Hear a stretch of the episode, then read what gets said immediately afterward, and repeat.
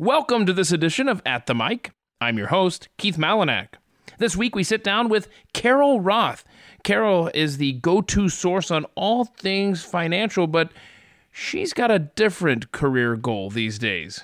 We talk to her in just a moment. But first, I want to tell you about aprcoffee.com, American Pride Roasters Coffee. See, when Dave Matthews recently came to me and asked me about some of the tastes that I love, macadamia nuts came up, and before you knew it, he'd created the At the Mic macadamia nut blend, and I absolutely love it. His implementing me along with a nut is, of course, a perfect combination, and so this full city plus blend of Guatemalan beans and premium macadamia nut flavor is absolutely perfect. The unique At the Mic blend is rich and bold without being overwhelming. You'll catch hints of caramel, roasted grains, and enough macadamia flavor to create an exciting full bodied cup. Try the new ATM macadamia nut blend from American Pride Roasters today, and don't forget your 10% off discount when you enter in promo code ATM at checkout. There, there's so many blends to try from aprcoffee.com. Get some today. That's aprcoffee.com.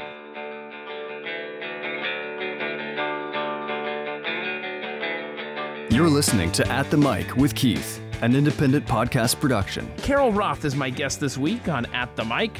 She has been all over your television talking about finances, stocks, politics. You've seen her in so many settings. But there's one that she really wants to pursue. We're going to discuss that and so much more. Here's my conversation with Carol Roth. Carol Roth in studio. Wow, look at that. You come with sound effects. I do. I That's do. I also can do um, various voices and Oh, yeah? characters and things like that. So as we need it to, to enhance the podcast, if you need something, just call on me. Well, not to put you on the spot, but is your do you have like a go-to character? I that you- do. okay, who you got? I've got Jimmy Valmer from South Park. Oh, wait a minute. Hold on. Okay, so I'm not a big South Park guy, but I know enough of the characters, you know, that I'm probably going to recognize this, right? Uh, you should. because I, I might be able to join in, maybe. Wow, Keith, this is a g- g- g- g- g- great p- podcast. Okay. See, you nailed it. I mean, that's good Thank you. stuff right Thank there. you. Yeah. And do you think it's funny that like that my go-to is like the super obscure Right, like, right. side character? It's not. The- it's the- not like the main one. Whose name I didn't know, but whose voice I did. Wow, Fantastic. There you go. So yeah, I was I was thinking about doing a a, a Cartman there, but uh, I don't know that it's uh, on the level here. Cartman, a totally cute ma'am, ma'am. I'm not fat. I'm big bone. Yeah, I'm not fat. I'm pleasantly plump. pleasantly. Plump. Yeah, I can't do it anymore. It's Cute. been 20 years since I tried that. Uh, I'm glad, glad there's an edit button available to me for this podcast before I post it. We're off to a fantastic That's start right. here. Well, speaking of like cartoon characters and stuff, off the air when we were doing our mic checks and everything, you and I were talking about The Simpsons Yes. and how I've enjoyed Disney Plus. If for nothing else, I can enjoy the catalog with my kids going through it, and I'm I'm in a segment in time here in the late 90s early 2000s where i wasn't watching the show as often uh, as previously. And so i'm rediscovering i'm just for the first time you know i'm discovering some of these shows. But uh, I, i'm wondering at what point it's going to become awkward like certain situations or something like that. I mean it's pretty tame compared to other shows but i don't know what's around the bend on some of these you know sitting there with my kids. And then i got to thinking wait a minute, my kids watch they watch Parks and Rec, they watch The Office. I've dropped a that's what she said around my kids. I don't know that I should be that concerned with The Simpsons. But uh, you you were talking about your own childhood uh, Yeah, with shows, I was right? gonna say. So you know, I'm Gen X. So our parents didn't supervise us at all, and I Wasn't it remember, great? I remember, like, I saw like Porky's when when I was like eight, and you go back like Revenge of the Nerds, which you know, in a sense, you think is like kind of this. Cle- it's not at all. I Right. mean, it's got all kinds of ridiculous adult themes. But we watched all these movies. Obviously, didn't grasp some of what we saw. Did grasp some of what we were Some it, seeing. yeah. Um, and our parents were just kind of like, "Cool, Eh, good luck, good luck to you." Yeah. And then you you say something like, uh, "Hey, let's watch such and such," like you said with with the kids now, and I'm like, "Okay, um, you guys got homework or anything going on?" Because oh my gosh, uh, it's it's it's an experience. Um, what we remember differently from our childhood than when we experience it. But I, I still adult. remember the Revenge of the Nerds song. Oh no. I'm not going to, by the way, I'm not doing that right now. that? I'm not, I'm not as much of a singer. Not Yeah. that they were much of a singers, but we'll, we'll, we'll, we'll do the clap our hands, everybody, everybody clap your hands song on another podcast. I don't want to give like too much value right up front. We got to spread it out. That's right. That's right. That's We gotta keep you for the long around. haul. Yeah. Yeah. So you were born and raised in Chicago. So yes, the Chicagoland area. Oh, sorry, the Chicagoland. the Chicagoland area. area is we we so basically um, in the northern suburbs of Chicago. My father, um, who grew up on the west side of Chicago, which you may be familiar with as sort of the crazy gang infested er- area of Chicago right now. Um, he grew up there, and funny enough, he was in one of the first Jewish gangs, uh, the Funny Fellows, which was created. Basically because they were getting picked off for being Jewish. You know, the other kids in the neighborhood, the Italians and the Irish kids and whatnot, were ganging up. And uh, so they said, well, we're going to all create this club, this gang. And if you mess with one of us, you're going to have to fight with all of us. So, like, it's gonna. This is all gonna explain a lot about me. But uh, he grew up there. Um, neither of my parents went to college. You know, ended up moving to the North Shore of Chicago when it was still kind of like farm country, and eventually all the like lawyers and doctors moved in. So I That's really benefited because all of my neighbors were really smart. So even though my parents had no clue on what to do, I could see what the other kids were doing and go back, and my parents would be like, "Oh, okay, that's great." Yeah. Go for it. I, I need a shirt though that says "Funny Fellows." you need the jacket. So the Funny Fellows jacket.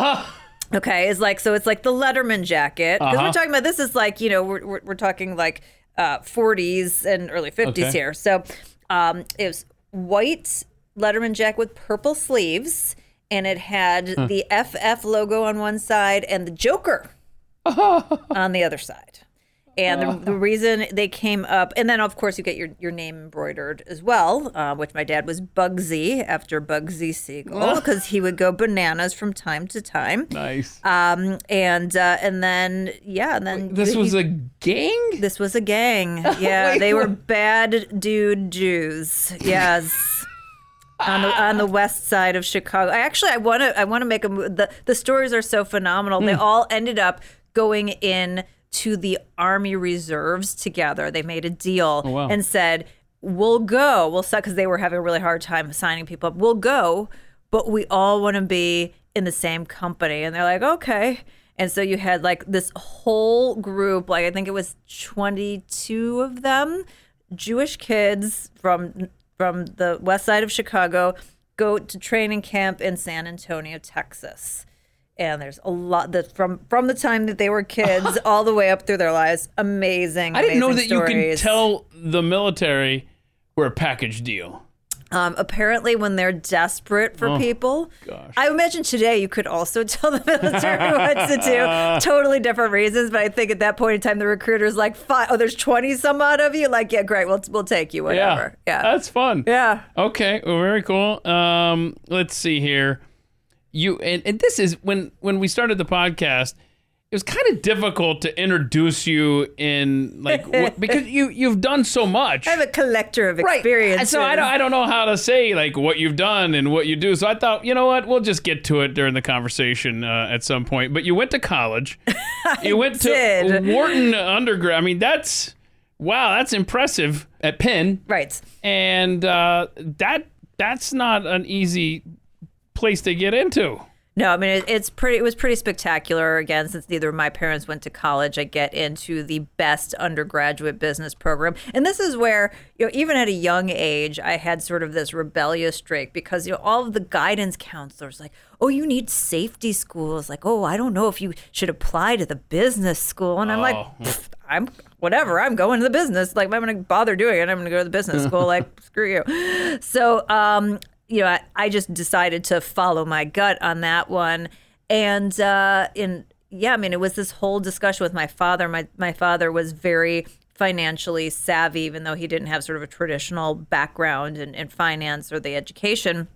And so he was, it was this whole like, okay, well, if you're going to go, like, you're going to have to take out loans and how much are you going to make? And are you going to be able to pay it off? Because I'm certainly not paying for it and I don't have any money, whatnot.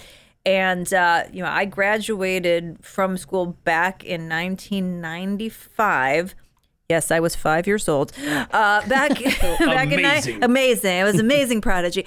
Um, and I had forty thousand dollars in college debt back then, and I paid it off in a year and a half because that was the deal with my father. There was there was no debt in my family. You do Mm-hmm. nothing until you pay your debt off, and you know that's kind of the the for you. focus. Yeah. That's- So, what's the college experience like there? I can't. I just. I just. I. I just imagine. So yeah. uh, okay, so the, so there so there's some like funny stuff here. There's some dark stuff here. Oh no. So I loved high school. Like I had you know the typical like John Hughes.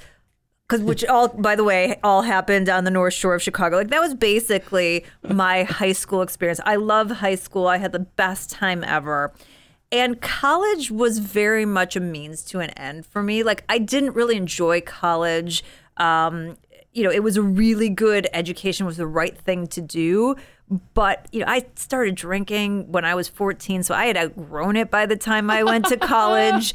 Um, you know, it was like I, you know, I just was a, ahead of the college curve, and then I had a, a tragedy happened. Um, my boyfriend, my senior year of a year and a half, was killed in a car accident Oh man. and uh, on a, a trip that he had invited me to go along on. And again, with my independence streak, said no. You know, I'm going to go home and see my family, just relax and what whatnot. And um, and so I have, I feel like I must have PTSD because I don't really remember a lot, and I think it's just because my I have such bad associations with that time that it kind of blacked it out for me. So, you know, it was a great school in terms of the fact that I went from there into investment banking. I had a phenomenal start to my career. I met my husband. Like there's so many great things, but it wasn't like, oh, let me tell you about all these like fun, amazing things that happened in college. Yeah. It was just it was a thing that I did. Yeah. Yeah. Well, uh, and like you alluded to, I mean, you you you did so much afterward that I mean, you're still doing it, obviously. But I mean, listen to this list here because because this is what's so fun about the email that I send out, where I just say, yeah, look, just briefly explain. I've had briefly. this was my briefly. well, no, no, no, no, no, no. I've had guests that will give me like one page answers for each question. And I'm like, all I need is just, you know, a quick little icebreaker, something that, you know, I, I can Right, I can exactly. lead lead you into, right? But I love this when it when it comes to briefly explain your job, you're like, no brief. so you went into investment banking first? So, well, so I started working when I was 12. Oh my gosh. Yeah, so I, I started working. I, I told my well, actually before that, I babysat. I Yeah, like yeah. sold hawk stuff around the neighborhood, whatever. Uh-huh. But my first like where I, I got like a a, a government uh, took money out of my paycheck scenario was when I was 12. I told my dad I wanted to go to day camp, and he signed me to, up to work in the kitchen of the day camp. So for eight weeks, I made peanut butter and jelly sandwiches and Nice. cleaned dishes and brought things to people. Which, by the way, great life lesson because you realize at a very young age that you don't want to work in the kitchen of a day camp for the rest of your life. Um, and I worked all through high school and whatnot. But yeah, my very first official job out of school uh, was in corporate finance slash investment banking, which most people don't even know what that means. yeah, I sure Um, as heck don't. so basically, we are advisors to companies on major financial decisions, usually allocations of capital. So we helped companies raise money in all different kinds of way, privately, publicly, and whatnot. And we also did mergers and acquisitions. Uh, I had a very big focus in the restaurant industry. So if there was a restaurant company that raised money in the mid to late 90s from Cheesecake Factory to Papa John's largest franchisee to Planet Hollywood and Rainforest Cafe and Wow. Lone Star Steak, uh, whatever it is, like I was probably in, involved in it and raised, you know, did billions of dollars worth of transactions and um, was very successful. So I picked, you know, we had sort of the opportunity to to choose, you know, where you wanted to go work, and um, and we'll circle back to this, but remind me to ask about the. Uh, I'm going to remind you to ask me about the uh, the job interview for this. But I ended up going to a boutique um, investment bank instead of one of the big bulge brackets in New York because I never really wanted to be in New York. And um, and they were very much a meritocracy, which really appealed to me. So most of the time, you spend about three years in investment banking. Then you get kicked out. You go back, you get your MBA for two years. Then you can come back as an associate. Then you spend three to four years. Then you become a vice president, whatnot. So I was so all in and so gung ho and so like just thrown into the work. And I, I wanted to work on every deal and whatnot. And I was also a very fierce advocate for myself when I did things successfully. That I was a vice president and an officer by the time I was 25 years old. My goodness. So that was just an amazing experience. And as I said, I met my, my husband in the company gym there um, and actually transition helped him transition. We're both recovering investment bankers. Um, so I helped him transition from the trading floor and sales trading where he started to investment banking and, and shift his career trajectory. Um, but it, it was a really great foundation to set me up with a ton of skills and also the financial flexibility to do whatever I wanted. So, uh, not financial advice, but uh, if you had to invest thousand dollars a day, where would you tell people to put that?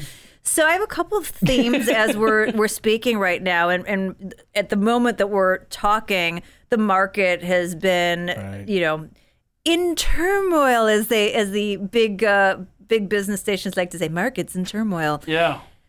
So I have a couple of theses um, that I think make sense going forward. Okay. One of them, from a healthcare perspective, is that there are just a lot of trends in healthcare that are going to increase over time. Um, in the short term, there are many people who've put off elective procedures and surgeries and whatnot because everything's been COVID, COVID, COVID. um, and eventually they're going to have to go and, and do those things. And as we have this aging population, who, by the way, has the majority of the wealth in this country, there's going to be a lot of focus on how do I preserve my life and have better care. So I would be, you know, investigating in companies that you think will, you know, be the leaders in, in that in that regard. Um, I think cybersecurity remains a huge issue, and as we get more and more connected, I just don't see that that's not going to be an issue. Um, so again, I'd be looking in, in that, and then just general quality names. You know, who are the big companies that have really fortified balance sheets? Uh, lots of um, you know growth opportunities, and that you think you know five or ten years from now are still going to be a big business. And I think you know in that regard that's good. But in general, you know, most people aren't stock pickers. Most Right. people just do best to invest in you know a diversified portfolio that follows uh, various market indices and has some commodities and some alternatives and some bonds. Um, probably a lower allocation of bonds going forward um, than sort of traditionally, given what's happened uh, here recently. But uh, but you know that's kind of the the approach that I would take. But again, this is not financial advice. and you should talk to a financial advisor. Disclaimer, disclaimer. Right. Cover my behind. This- blah blah blah blah blah blah. this is just uh, me. Entertainment purposes only. Exactly. All right. so, okay. Uh, you've been a TV host, yes, judge, Yes. panelist. yes. You got to tell us about this. Yeah. So uh, when I finished up in investment banking, you know, one of the things that I heard all the time was like, "You should be on television," and I'm like, "Great. What does that mean? How does one do something like that?" And at the time, again, because I'm old, um, the internet was like just starting to be a thing. Um, you know, there was no social media of any sort The good old days, the we good like to call old them. days, you know, like I had a GeoCities page and whatnot. GeoCities. yes. Oh, wait, hold on. There was GeoCities, and oh my gosh, it's killing me. What was the other one? Hang on, where you would like, Uh, because you could make. There's like three different companies where you could like make, your own website, yeah. It was um. Oh gosh, GeoCities. And, I don't know. I was a GeoCities girl. I had several GeoCities. Oh, hold on a second. Make your. I want to see if they're still around uh, on the web. Hold on. I'm finding it. I mean, we will stop this. We will sit here till 3:30 until I find this. Hang on a second. Uh, okay, so this GeoCities competitor. I got it. What was it? Okay. Well, for me, it was tripod. Tripod. You remember tripod? I don't remember okay, tripod. All right. So. But I, but I know GeoCities, so the same concept where it's Same like here's a template and you get to. Oh I my mean, yeah, it was it was a mess. Like, oh, put clouds in the background and stick a bunch of Do stuff. those random, websites so- still exist somewhere out on the internet? no, Like, GeoCities was shut Oh. down. But you can go to the Wayback Machine and you can pull some some stuff out of I'm- I'm- if you if you know.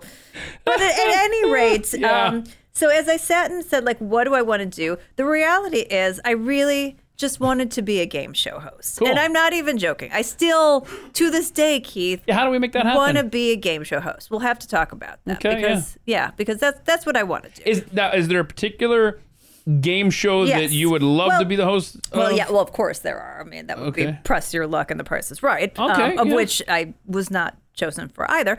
Um, But uh, Did you try out for those? No, well, I sent a letter when I heard about Press Your Luck. I sent a letter to the producer, and I had friends of mine in the game show world push it. I've I've never tried for Prices Right because Drew Carey's had that position for quite some time. I miss Bob Um, Barker. But uh, yeah, I mean, so I re- that's why. I, oh, so in terms of the type of game show, is I want one where people are really excited and they can win like fun stuff, and there's like some sort of like randomness or what I just don't want a smart game show like I like I would never want to be the host of Jeopardy I know there was that whole thing going around about let's make a deal?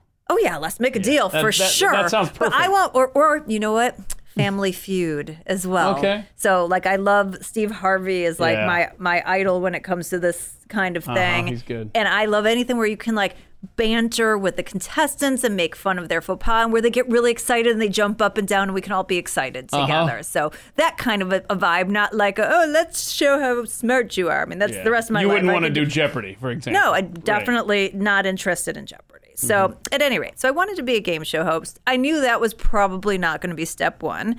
Um, but one of the things I felt was a good use of my time was to be able to put out content for small business because when I was an investment banker, small businesses would call me up and say, "Hey, I need advice." And I was like, "You couldn't afford like a retainer a day, whatever of the investment bank, but I'll try to be helpful because I like to try to be helpful to people." Yeah. And so I said, you know, this using media is a good way for me to, at scale, be able to reach all these small business owners who are getting really bad advice in a way that Like- was meaningful. Like, don't start a GeoCities page. right, right. Oh, I, I actually had a, a, an online show on CNBC called "Don't Quit Your Day Job Yet," so that kind of Yes. gives you the vibe. Nice.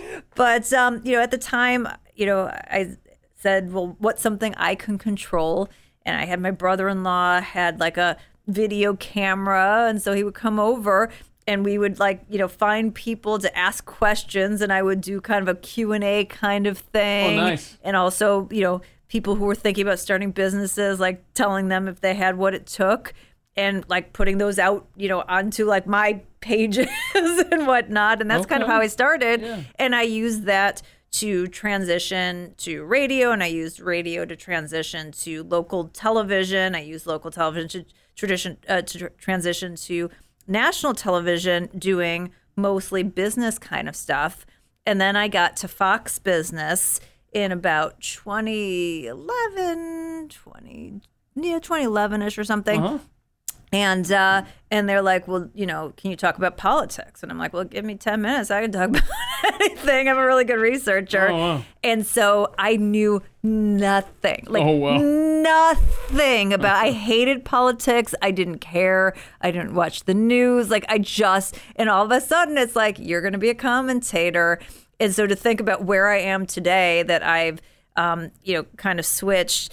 The big linchpin there actually was CNN uh, with Piers Morgan's show. They were doing all of these very late night specials when Romney and Obama were kind of, you know, going after each other in 2012. And they're like, well, Mitt Romney's a private equity guy, and we don't know anybody who knows what private equity is and can talk. no, seriously, can talk Yeah. about that Yeah. background. So you'd be great for that. And of course, then I'm like the class clown on the panel, like, you know, like just making jokes and whatever. so Piers loved that. So he kept having me back because, like, I, you know, everyone's like giving their very wonky takes, and I'm like making jokes about like sports figures and Curious George and, you know, what, whatever I could bring in. Nice. Um, and that really so then like I'm like, you know, a, a trusted person for like the presidential campaign, which again is hilarious. um but then, you know, then you get entrenched in something and now I know way more than I ever wanted to know, but it was totally not intentional. I just wanted to be a game show host. Yeah. That was it. Well, we gotta get. Th- we're gonna make that happen. That's gonna be our goal. But you've worked at a fur salon before. What the heck is a fur salon? So, as I said, I worked all through high school. So, Uh-huh. I did a lot of retail. And there was, I mean, at the time, it was more acceptable to wear furs. My grandfather from Russia was a furrier. That's, you know, what he did. Uh-huh. Um, and so they were looking for somebody to like kind of help for the summers where you probably don't know this, but when you have a fur coat, you need to keep it in a cool temperature. So Right. during the summer, you put it into storage so that it's put in, in an appropriate environment and the pelts don't dry out. Ah. So this is a huge business, or at least was, for furriers and for salons, retailers, whatever you want to call them. And they would call all their customers and they would bring them in and they would, you know, tag them and put them into storage. And for me, it was like this. First of all, it was hilarious that they hired like a high school kid to do this, but I presented very mature and was a quick study on, on what the different stuff is because I've always been very into fashion. And so it was great because they not they like paid a commission on top of your minimum wage. So every that you came in, that you were the person who like tagged and identified. Wait a you minute. put your initials on. What, you weren't roaming around town looking for people that wanted to store their furs. No, Why were you great. earning a commission? So I, they gave us the list of people. Don't you argue call with it. them Just- their yeah. customers. Oh, oh, okay. Right? So there it was the some same. calling Yeah, yeah, involved. yeah. So Okay. they said whatever, but it didn't matter. Even if they just walked in, if like three people were helping someone and you happened to be the person, that person had five furs. And I, I mean, at the time, I think it was. I don't know, a couple bucks, you know. That's cool. per- yeah, it's like, wow. So I made bank so much so that I also came back after my freshman year of college and worked there again. Okay. So I was a good employee. That's right. Well, Yes. so on your resume though, today, if it's just sitting on a, Today, I uh, don't- I do- you don't put would- the the Yeah, I mean, well, I'm I work for myself, so I don't. I mean, I I have a board CV because I sit on boards of directors, um, but I don't know. Like, you don't I, have you don't have the I don't uh, go first back. I don't put. I don't put the day camp on. I don't, don't put, put the the Gap, which I also worked yeah, the Gap yeah. How- multiple times. How was that? I liked it. Okay, I'm a weirdo. did- I liked uh, it. But, but you put, you also answered here. You ran a football pool. That doesn't seem like a job. well, I mean, it was a money making endeavor, Wait right? You made money off of. You were a bookie. So it wasn't a, a bookie because I Uh-huh. didn't take two sides. This is what I did. so as a freshman, I realized that I could take one of my other friends who happened to be cute. She was blonde.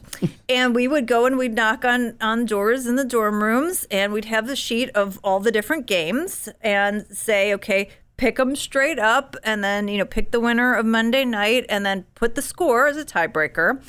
Okay. And, you know, we, I think Yeah. it was like five or ten bucks or whatever a Yeah. sheet to join Yeah. and put your room on it and then i was like so much of a little greedy pig that i took 50% for myself and we put 50% out to the winner as the win and and Wait, did they realize that they were only winning fifty percent? I don't think anyone ever even asked. Like, how, like they know they were just like, sure, here's I mean, Wow. here, here, random girl uh, from the dorms. Sure, take my money and my sheet. So if you collected five hundred bucks, Yeah, I made two fifty. And and the winner made two Cash. and has no clue how much I mean, they were collected. thrilled. They made two fifty, right? Uh-huh. This is why this is why you need to ask questions. You people. sure do. You gotta ask questions. Don't be don't trust a nice sweet girl with a football pool. First of all, that should have been your first clue. Right. Like what what's this girl? What are these two girls doing with the little football sheets? But Yeah. anyway, that, it was and again, this was, you know, before the internet, Right. before whatever. So Yeah. you could do these kinds of things. Man, I tell you, uh, Nobody busted us, you know, up going, there's this girl running around taking half of the money. Uh-huh. So. I mean, the life before the internet. I mean, it, it's it's so interesting to It think was of. so much better. Right. I, I I've been a commissioner of a fantasy football league since well, technically 1997. Yeah. So let's just say 1997. And I mean, I would have to. I worked overnights at a radio station, and you'd get the newspaper, get the sports section, Right. and then you would calculate from the night before, Right. from the box scores. I mean, that was different world, man. Yeah, I mean this. I mean this world. was a time that bef- before fantasy football was even a thing. right. But I re- do you remember we used to get those um, football magazines. Like there was like there was like the little one that was like the Reader's Digest size, with and then there was the bigger one. Yeah, the gambling places would send it to you, right? And then you would call, and, that, that was their whole pitch. No, I was, I was. This wasn't for gambling. This was Oh. just for like getting up to speed on the season. Well, yeah, getting but- to know the players. oh yeah, So- I would buy that every year. Yeah. and now I now I Yeah, order the it pro online. football, blah blah blah, whatever. Right, And right. I loved that. It was so fun. It was like, oh, let's see what's going, on, who got traded and whatnot, and yeah, simpler. And of course, it's outdated by the time it hits the show. right. But yeah. Right. Okay, before we get uh, off of the work history fun, what was this job interview I'm supposed to Oh remind my you god. of? Okay, so this is great. So this goes. To, this is a story. This is a story about if you really want something and perseverance. Not only can you make it happen, but if you keep yourself open, you never know what's going to happen. Hmm. So basically, as we kind of talked about, um, you know, I came from a family. You know, we, we were a middle class family, but we we never had a lot of money because our my parents lived in a, a nicer neighborhood, and keeping up with the Joneses and everything else was very very difficult. So like we did, we never had new cars. We never went on vacation. We just you know kind of like everything went to sort of sustain us. And when I was in college, for the interview process, particularly for investment banking and some of these, you know, kind of um, higher profile jobs, what would happen is if you got past the first round or two of interviews, the final interviews, they would fly you out to the location, or if you were, you know, Philly to New York, probably take the train to do an on-site and to, you know, so you could Right. see where you were going to work and you could meet with a whole bunch of partners and whatnot. So as I'm dropping resumes, I notice there's this investment bank in San Francisco. And I'm like, oh man, I've never been to San Francisco before. If I drop my resume and I make it through the interviews, I could go and get a free trip to San Francisco. Didn't know anything about the company, didn't care at all, didn't, you know, wasn't wasn't interested, whatnot. But I really wanted a free trip to San Francisco. So I got, you know, my resume was selected. I get ready for the interview, and lo and behold, I have a conflict. My conflict is, and again, it's so random, only happened once, but this is my life. I was competing in the Miss Illinois pageant on the same day that my interview was scheduled for. Oh boy. So, which probably opens up a whole bunch of other questions, but let's just roll with that for now. so I called the head of recruiting and I said, listen, I know so it's going to sound weird, but I really want to come interview with you. I'm really interested. I have this conflict. What's the conflict? It's a beauty pageant.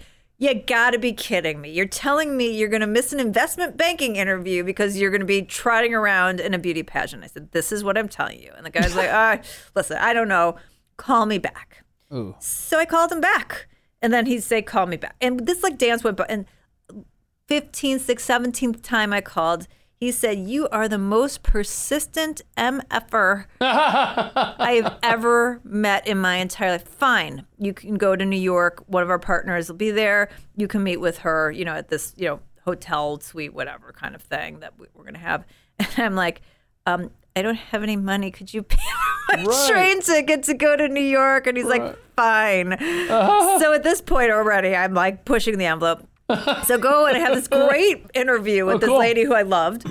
And I did. I got out and I got my free trip to San Francisco. Okay. And I hate San Francisco. I'm like, this place is just the worst. It's not me.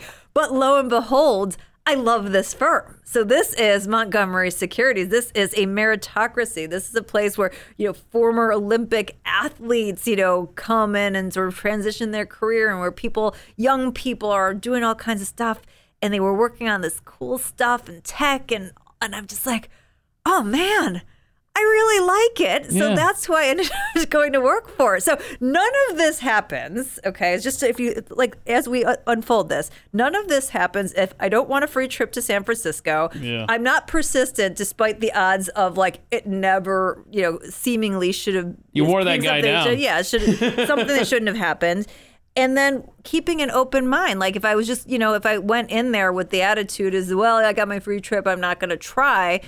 Um, but I, I, you know, they gave me the free trip. I'm going to be professional, and then I kept myself open, and it ended up as you know changing my life in many many ways. So That's great. That's um that's the insanity of how I got my first job. That's great. So, uh, and you met your husband Kurt, Yes. and you guys have been married almost 25 years now. So we've been together almost 25 Oh, um, in my bad. October and married almost 23. You guys have no pets.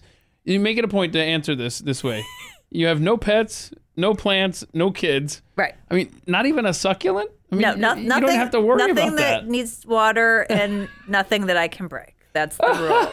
So, Okay. but but we will at some point in the future get dogs. I love this that you've already got dog names picked out. I will tell you that my wife and I had dog names picked out, and we didn't even use them. You know, because once you see the dog, then you're What, like, what were your dog names? Uh, we were gonna get a, a a couple of black labs, Nice. and it was gonna be a brother and a sister, Okay. and their names are gonna be Turk and Sadie. Nice. Okay. Now we've had dogs, but we've gotten nowhere near using those names. So, uh, what what are your names So our gonna be? future dog names. Okay, so one of our favorite movies is Trading Places. Okay. And so if if you know Trading Places, this is going to make sense to you. If you don't know Trading Places, it's not, but they're still great names. So basically, originally they were going to be Randolph and Mortimer after the Duke brothers, Okay. which is two great names, Randolph and Mortimer, right? Two amazing dog names.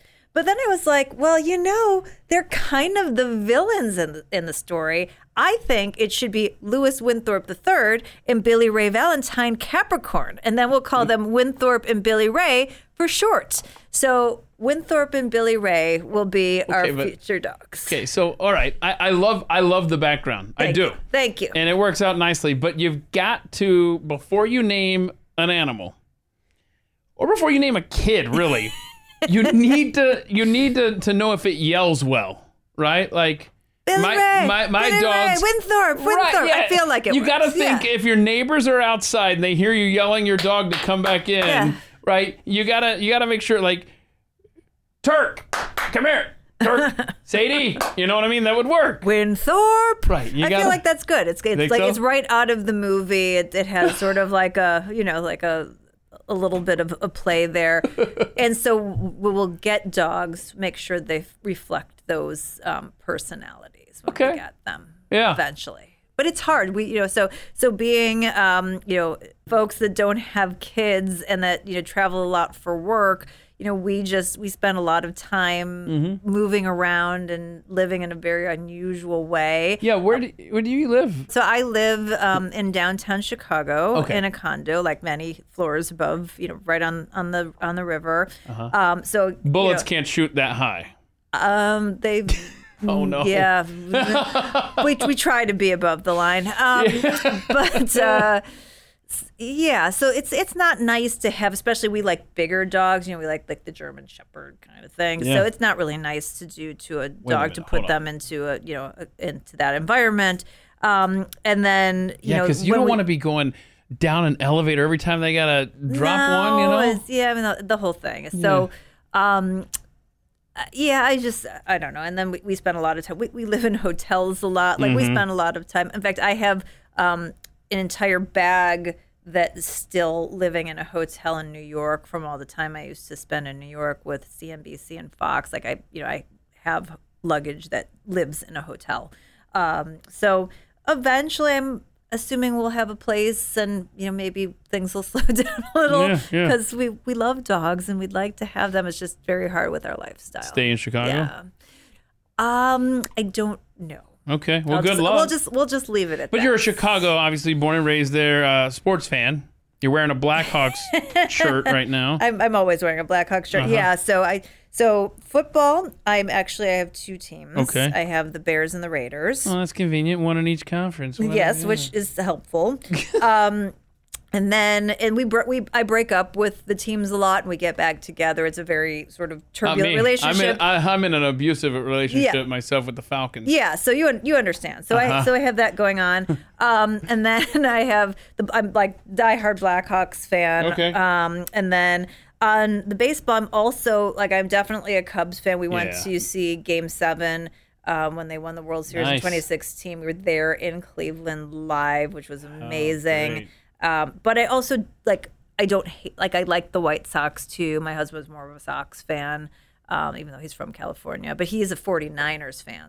Bulls fan, um, um, you know, they're they're actually quite good this year. So like, yeah, just Okay. pretty much, yeah. We like That's the good. sport, the sport ball, and he's a former rugby player. So Really? we we watch a little bit of rugby too.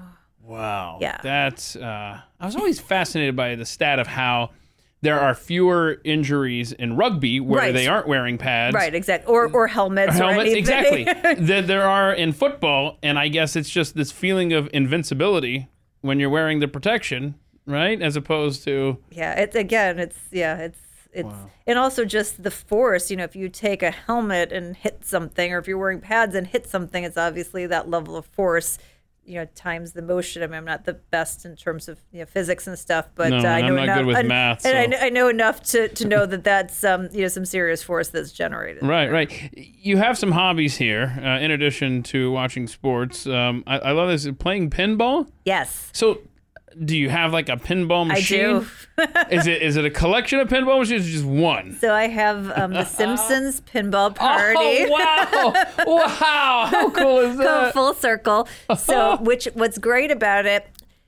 So when I bought my first machine, um, you know, I, I wanted to have something that has a lot of play value to it, and so the the play sort of if you know pinball, like kind of things that it can unlock and like kind of lead to other things in this particular game is very, very high. Uh huh.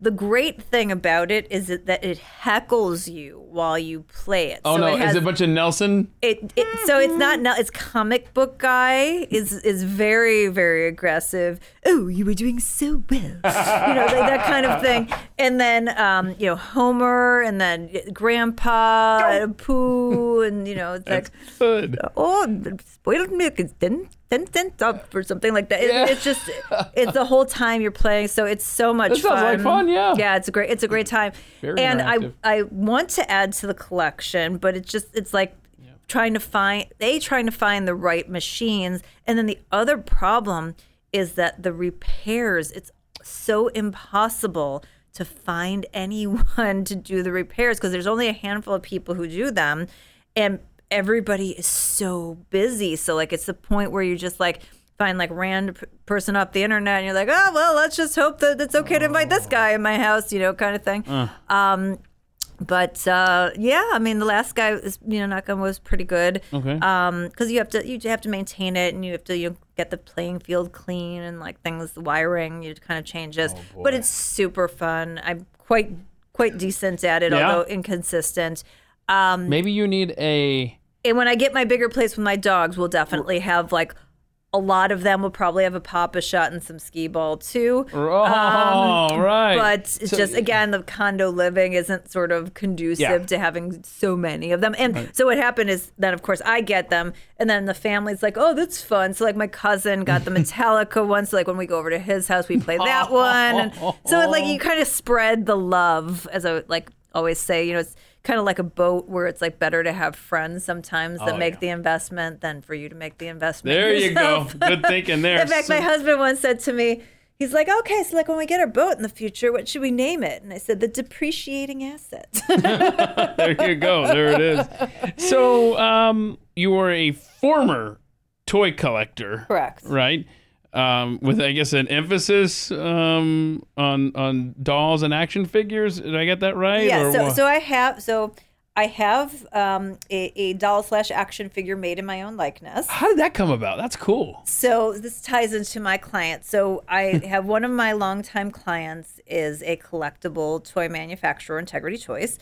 And um, one of the things, so we we basically design and implement um, fan fan clubs and you know ways that you can engage with your members and customers and clients and whatnot. So for almost 17 years now we have run this um, this sort of collector club for integrity toys that has grown into basically their entire marketing center for the company and it's a phenomenal company and um, so one of the things that they did when I when I wrote my first book, as I said, you know, could you make me uh, an you know one of the doll slash action figures that looks like me on the cover of the book as a, as a marketing promo, and at you at the time they were able to do that. It's not something they probably could have done today, but at the time they were, and so that was a way for me to promote my book, That's awesome. which has you know kind of other stories behind it. Where but, could you get uh, a Carol Roth action figure? you can then? get them on eBay. You can find like if you go if you type in Carol Roth action figure, Carol Roth doll,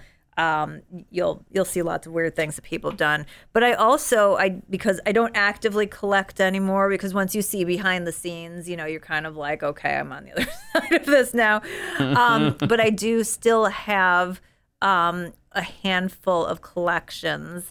My sort of premier collection that I have for anybody who was a Star Wars fan in the 80s and had those little three and three quarter inch Kenner Star Wars action figures. I have the female version, um, which was called the Glamour Gals. They were three and three quarter inch fashion slash action figure hybrid things that they created based on the success of those Star Wars figurines.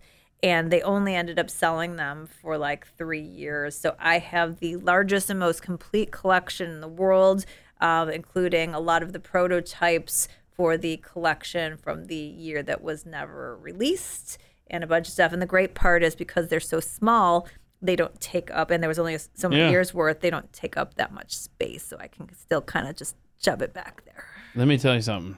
I've got a place for you to check out.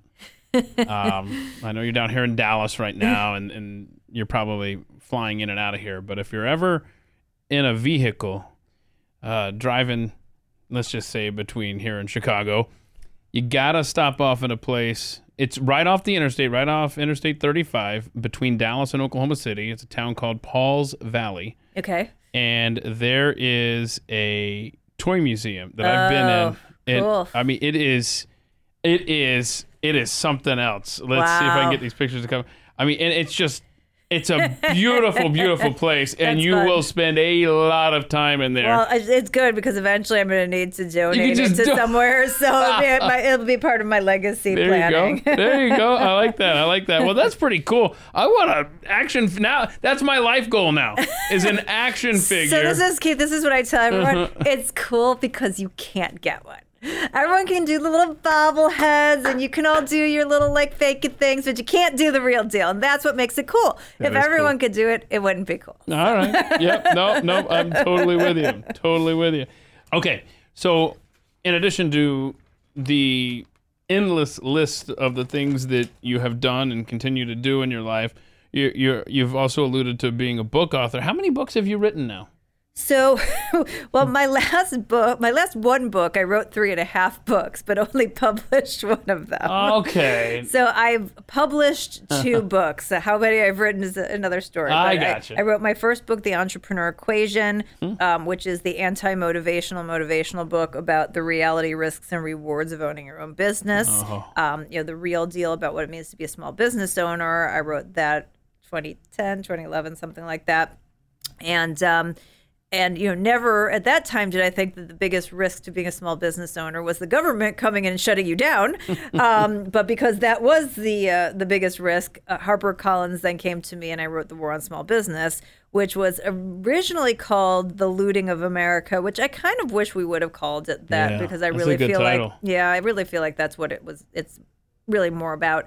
Um, and then it was Too Big to Succeed, and then it was The War on Small Business. And also, fun fact, um, since we're sharing behind the scenes stuff here, is that when they did the covers, we had a lot of struggle between me and my editor on what the covers, because I really wanted to lean into the war analogy. And he wanted to be a little bit more cutesy. So I came up and I mocked up. I took one of theirs and I put bullet hole, you know, kind of graphics all over it and sent it back. And he's like, no, we're not doing Not gonna do that one. But I feel like that would have been a, a better cover. But Yeah. no, it's it's a, it's actually it's a they it, we came out. There's really no graphic on it. It's just the words are the graphics, but they did a really nice job Okay. with it. Very cool. Yeah. So, you can write with both hands. I can. That's pretty impressive. Yeah, am- ambidextrous. Yeah. as they like to call us. A- ambidextrous. See, my talent is just like writing upside down. Like, uh, oh, okay, that's good. I mean, well, I mean, I don't know that it's very practical. well, Yeah, actually, you know, I've, that's good. I found a uh, I found a use for it here on the show on uh, Pat Gray Unleashed, where I'm Okay. able to, to write for the camera. There, I, I picked that up as I've discussed on uh, previous. Uh, I don't know how many other times I've mentioned this, but uh, I worked at a golf course, and the members would come up to make tea times, and I would just write upside down so that they, Nice. yeah. So I, that's where I picked that up. But that's cool. So I think you and Thomas Jefferson had that in common there. Well, that's good. And, It- and I will tell you, I think the reason I, I think I have like one of those like fairly well split brains where I Mm-hmm. have like a lot of reason, but also very creative. So I think that most of the things that I do, I have sort of the both perspective, which is why I think I can do both. But see, I knew I, I in the back of my mind, I, I was thinking when I saw this answer from you, I thought I think Thomas Jefferson could do that too, ambidextrous. Yay, okay, Well, he can't cool. do anything right now. That's fair point. Fair point. Well, but but when I was looking that up, I I saw where James Garfield, who was president for all of six months, could have been something special, assassin. Uh, he could write with get this one. Can you do this? He could write Greek with one hand while writing Latin with the other. That's insanity. I mean, That- I don't know like, why I would ever have a reason to do that. I think I think it would be hard, you know, just because from a a multitasking perspective, like your brain doesn't actually really multitask; it just kind of pings back and forth. Hmm. Um, so I think that that could really mess you. I will say that, like with the multitasking stuff too, now with the internet. I feel like the wires are more crossed now than they ever were before. That's a so good where I may have been able to do that like five years ago, Now we're just uh, like now it might be a little bit more. something can do this for me. Yeah, Yeah. maybe.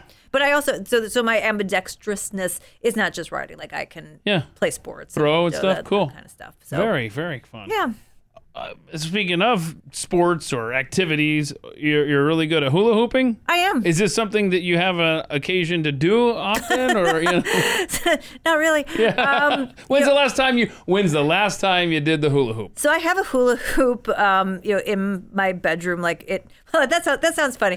So no, no, This is no. what- do tell. I, I work out in my bedroom, so all of our workout equipment. Gotcha. We have a uh, bedroom, so all of my workout equipment is there. Uh-huh. Every once in a while, I'll take it for a spin. I have a dance background. I've been dancing since I was two. oh my. although I don't really do it as much. But uh, so you know, I have sort of that like balance, center of gravity, hip movement, all that kind of stuff that's required. so it's like it's, it's almost like part of your workout now. Yeah, I, I, I mean, it's like I don't do it often, but every once in a while, and I can when I hula hoop, like I can walk back and forth. I can walk in a circle while I'm hula hooping, all that kind of stuff. Yeah, again, totally uh-huh. useless. Like if it was No. ba- back when David Letterman used to have like stupid human tricks and stuff, it's like that level of something. but you know, in a pinch, if like it was ever needed, I could bust that out. But see, I remember when I was in elementary school, we almost did this like uh, we had like a hula hoop-a-thon or something. you know? yeah, Like, sure. There was jump rope for heart, Right. Where you would just jump rope yeah. for hours. I jump. By the way, I, I travel with jump ropes, cross ropes. Look at that. Yeah. Wow. Okay. by the way, I'm still five and think I'm on the playground. so, So, wait, yeah. so you don't travel with your hula hoop then? That, that'd be kind of tough to get in It's- the it's- overhead yeah, compartment. it, it, it doesn't. It doesn't uh, go on the plane. so here's my question: Have you ever tested your abilities to see how long you can hula hoop uh, without stopping? Like, what's your longest you think you could go Oh my god! I mean, without without hitting the floor? So here's the problem: is hmm. that I would get bored before I oh. could Oh, physically. It's, it's kind of the same thing. I feel like at this point, I, I've lost my competitive edge for things I don't care about. Like that back at younger, like I was super competitive about everything. Now, only when I care. So it's kind of how I feel like about going on Survivor when they have those challenges and they're like, oh, you know, you can drop out for some chocolate, and people are like, no. I'd be like, okay, yeah, I'm dropping. Like, see you later. so I feel like I don't have the mental fortitude, but like I physically, I mean, I, I'm probably as, as long as I needed. To, I mean, at it's some, it's just it gets boring. It's repetitive. it gets so. boring. Listen, I mean, it's, it's a circle. It's a circle going around. Yeah. I mean, how long can?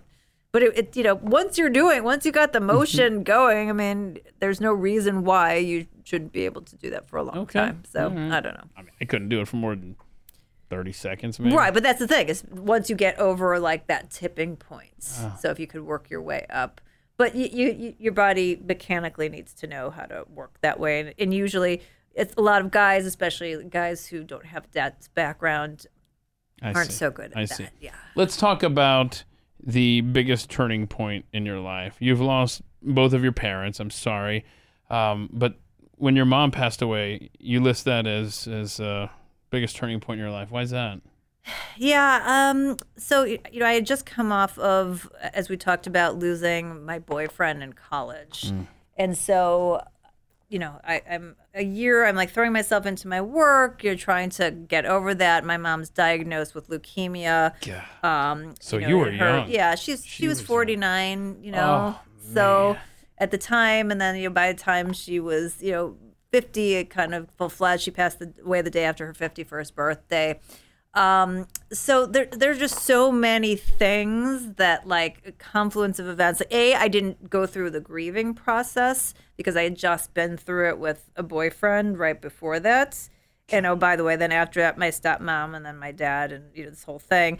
Um, so I internalized a lot of grief, which had like severe physical. Like I got really sick, um, you know, years later, and had a lot of you know kind of illnesses that I had to contend with because I had this kind of grief that I had never processed that built up in my body.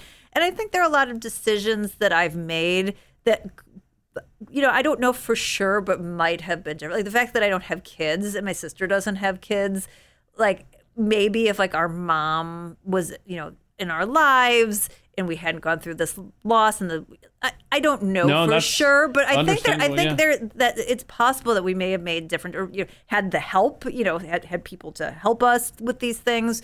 Um, so I just feel like a lot of things that have happened, good and bad, sort of hinged on i- this situation. And then for me, it was like, as I say, compounded because I had just been through this this grieving process. So for me, that was just, you know, when I'm when I can control things, they always turn out fine. But there's just a lot of things that are external that you can't control. and You can only control your reactions to. Um, and I yeah, I think that that that was just a a big one. And then also just the fact of like not having your mom like I never knew my mom as an adult, which is weird. Like my dad, you know, passed away, but he was he was 77. I had my whole, you know, adult life with him. Like it's still really sad and it's still young, but it's not, you know, my mom's day after 51st birthday. So y- you know, it's it's just weird like all these like life events like you know, she didn't get to see my wedding, you know, like like just, you know, things Yep. like that which just are just, you know, hang heavy. So, No, I, yeah. I can't imagine. So, That that makes sense. That makes sense. Uh, That how that could have. You'll never know Oh, how yeah. that affected no, you. No idea. I just, I just Yeah. know it was profound. Yeah.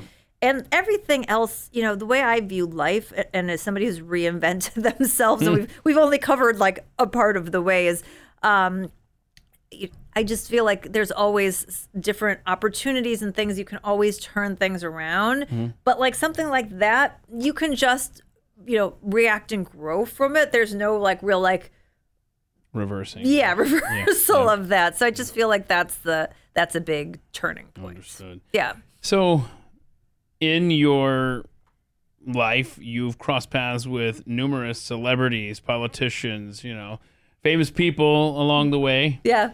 So, are there any that stick out, whether good or bad, that you uh, could discuss here? Experiences that you've had I mean, probably that you're willing to discuss? so probably the most fun I've ever had.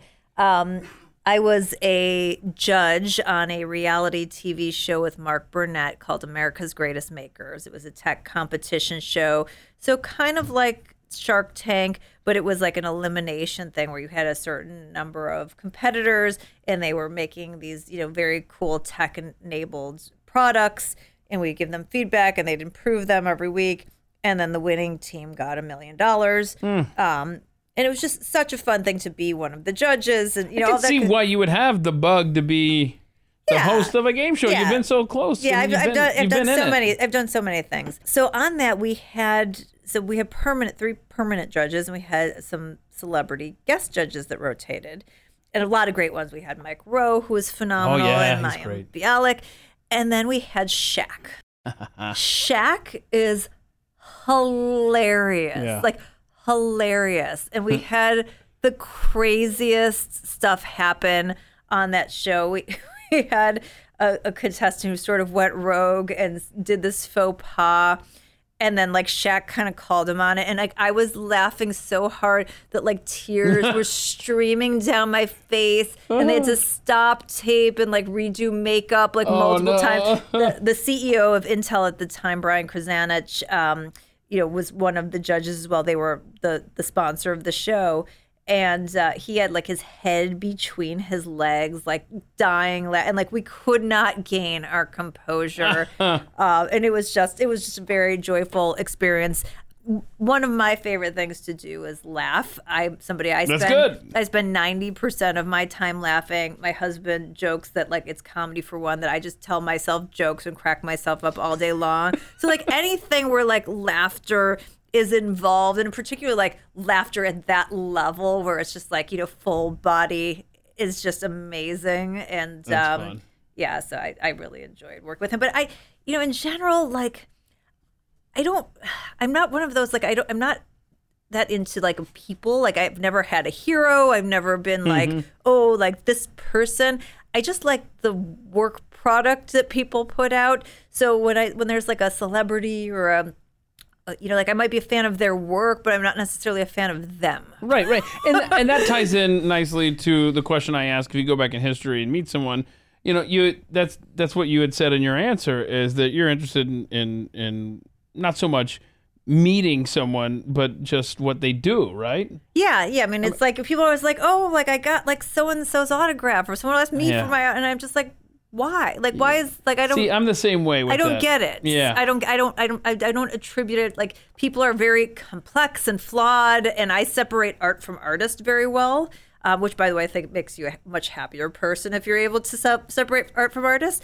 And so it's like, like Michael Jordan, like oh my God, you had a huge impact on my childhood, whatever. Like, would I want to go like hang out? Like, I don't know that we'd have anything in common. Right. I mean, so my, my only like if you know they always say like oh who like you know living would you want to have a dinner party with course as i just told you i like to laugh like a bunch of comedians like i Uh-huh, love you know, that's a good sitting around with like you know trey parker from south park and dave chappelle like that'd be funny. No, that's the- actually awesome. That's a great idea. yeah because they'd make you laugh but like it's not like oh i want to meet like winston church like i don't want to meet winston churchill Ah, go back in time you know like whatever he's a warmonger so um clever, but a warmonger.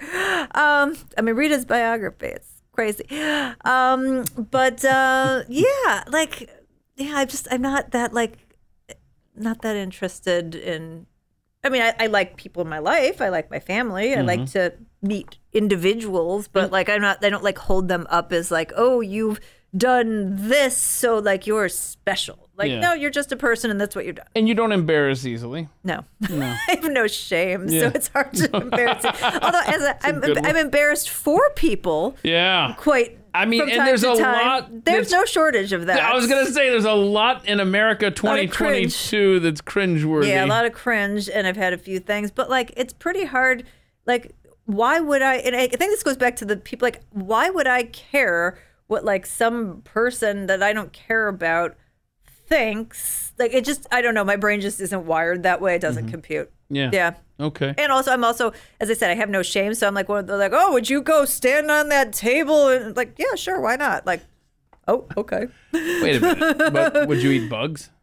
I mean, I wouldn't because I don't like them, not because of you know, like I just, It's I, not- I just, but like if they were like, oh, would you, you know, go and like, you know, sing the 50 states in alphabetical order? Like, okay, maybe. Like when yeah. you were a kid growing up and your friends dared you to eat all the mush and stuff that they put in the lunch tray, would you uh, eat that? My friends never did that. See, you had much more refined friends.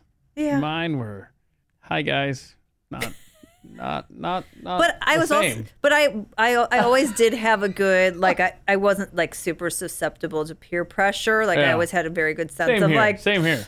No. I, I, I literally can't it. think of anything as a kid that I did because someone dared me or, or wanted you to do yeah, yeah. pressured me into it. I was like, I'm just not gonna do it. No. and that's and that's how I've raised my kids. You know. That's a great. That's a great thing. Yeah, I, I definitely attribute that to my parents. Um, both my sister and I, we have very strong sense of self, um, which is, uh, you know, I'm sure has some downside, but I think has worked out well for both of us. Yeah. yeah. That's good to hear. Uh, have we covered pretty much everything? I mean, I want to tell people. Uh oh, wait, I mean, that no, laugh. I- that laugh I- says no. I mean, it's. I mean, I think it's enough to give people a good idea of what's going on. Is it like everything, everything? Probably not, but uh, I think it, I think it gives a, a pretty Okay, good. good. Well, the, the only thing we haven't talked about is is my advocacy for big hair and small business and small government. So th- that's, a good- you know that's a that's good line. It's you know. Big hair, known known for my hair. It's a it's a thing. Always have been. So you you would call your hair big hair? Well, it depends on the day. So we we would have uh, on Twitter from time to time Big Hair Fridays brought Yeah. to you by Capitalism. But my hair can get very large, you know. Well, you should move to. Texas So then, that's what I've right in. heard. Yeah. Because I was just gonna say, like, I- it doesn't look. Uh, yeah. Well, there's a lot big. of. Well, okay. So but here, Here. here is. You know, Oh, we've, no. we've we've had it like styled and tamped down. right? Oh, okay. like, Oh, no, we- here she we do goes. like you know, like a little like this kind of thing. Yeah. You know, you could kind of see. Yeah, there where- you go. Yeah, there we go. Okay, now now we're getting there. That's very good. Just so y'all, since y'all didn't see it, I did a little hair flip, a little little Whitesnake Well, I- video kind of thing. Whitesnake. Okay, so I've got to take your picture for the thumbnail for the podcast. Do you prefer that it goes back to like a more styled look, or are we going with the big I hair? honestly don't care. this will be fun. So on Twitter, people can find you at Carol J S Roth, right. uh, and the War on Small Business book. Right. That's um. Is there is there a specific place you want people to go on the interwebs to So find my so my again, but I I'm thrilled to per- have you purchase it. So purchase it wherever. But we're talking about supporting small business. Right. So if you can buy it from a local small business bookseller, that money will go back into your community. If you just want to support small business, then bookshop.org fulfills from small business booksellers. Oh, I didn't well. know And, that. Yeah. So it's a So if place. I want to make a purchase, I get. I, I like the convenience of it being online. Exactly. But I want to help a mom and pop shop, but maybe I don't want to drive to wherever they are. Right, because you're like te- Bookshop ten- dot org. org. Yeah, and not, not every book is carried by them, but a, a lot of them are. That's good to yeah, know. and you can see it's really cool because you can actually see from your purchase, you know, how many dollars goes to the retailer, and then they have a running tally of how much they've given to small business booksellers, or not given, but you have, um, you know, I helped love helped that. make the way too. so so does it show where the store is based at, or I don't think it does. No, Okay. I think they just kind of. I mean, I'm sure probably when it's sent to you, it does, but uh, That's never pretty sort cool. Of looks, yes. and futurefile.com. Yeah, so FutureFile is uh, one of my many businesses. Uh, It's a legacy planning system. So if you have not, whether it's for yourself or if you have aging parents, figured out all of your wishes and information, and I'm talking like everything from like your spare key to your passwords online to like That's- where you want to have a- access to all this information. This helps you create a roadmap to make sure that you've organized all the information and then gives your loved one the roadmap so that if something happens to you, whether it's an emergency, incapacitation, or passing, that you have all the information. This was my dad created the prototype when right before he passed away from my sister and I, and we used it for him, and we took what he did, and we were sort of, you know, making sure other people have that. So futurefile.com on that. I, I'm I'm listening to this, and after going through the nightmare that was losing my dad and the aftermath Yeah. from that, this sounds absolutely incredible. It, I mean, it literally will save you like hundreds of hours, maybe No ten thousand dollars, and like a lot of stress and grief. And uh, you know, we're very, very fortunate that our father did. I mean, it was it's still not pleasant to do, um, but to you know just be able to know where all the information is to know. And for our dad, it was in particular. Um, he was in a situation where we had to make a, a pull the plug decision, and so the fact that we had had that discussion got his permission and had the parameters, we got to escape a life of having that on our shoulders. That decision was not on my shoulders. It was I followed my father's wishes on that. So um, that's the biggest gift you could give to anybody. yeah, and I see this right now. I guess it, it, it's it's computer based. You got two two different versions. So we actually our most popular is, is a fi- an actual file folder because you know to put physical keys and documents and Yeah. things people like to have it. So it's two workbooks. It's a file folder and and it just walks you through it super easy. And then we have a Windows based software version as well, which walks you through the same thing. You just have to provide your own filing folder. This is this is And it's super cheap. It, it's under a hundred bucks. say- I was about to say, One-time it's purchase. reasonably priced yeah, and I mean, it, this is this is a passion project. This is a help people get organized kind of thing.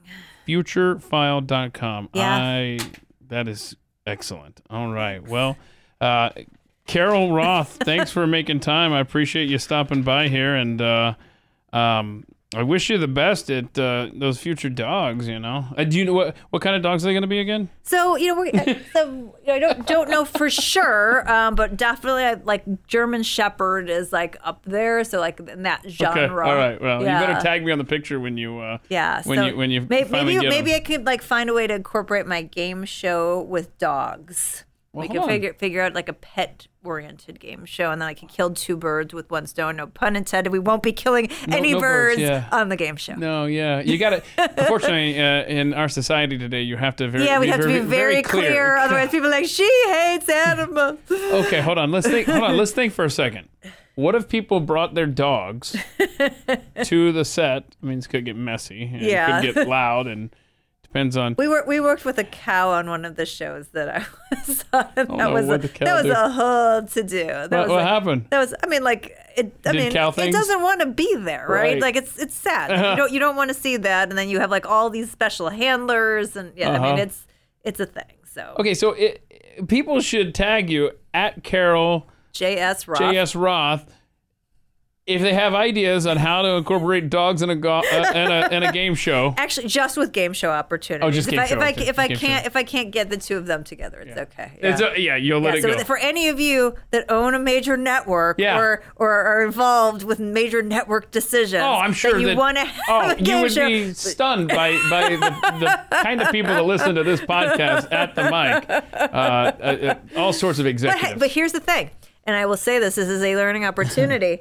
in terms of networking. You put it out there. Yeah. You don't know because somebody's Yes. uncle could be an executive. This has happened to me before, where I the person least likely to be able to help, you still tell, and then they end up, oh, a family friend knows blah blah blah. Yeah. So you know, put things out there. People want to help, and so don't be afraid to to throw it there because.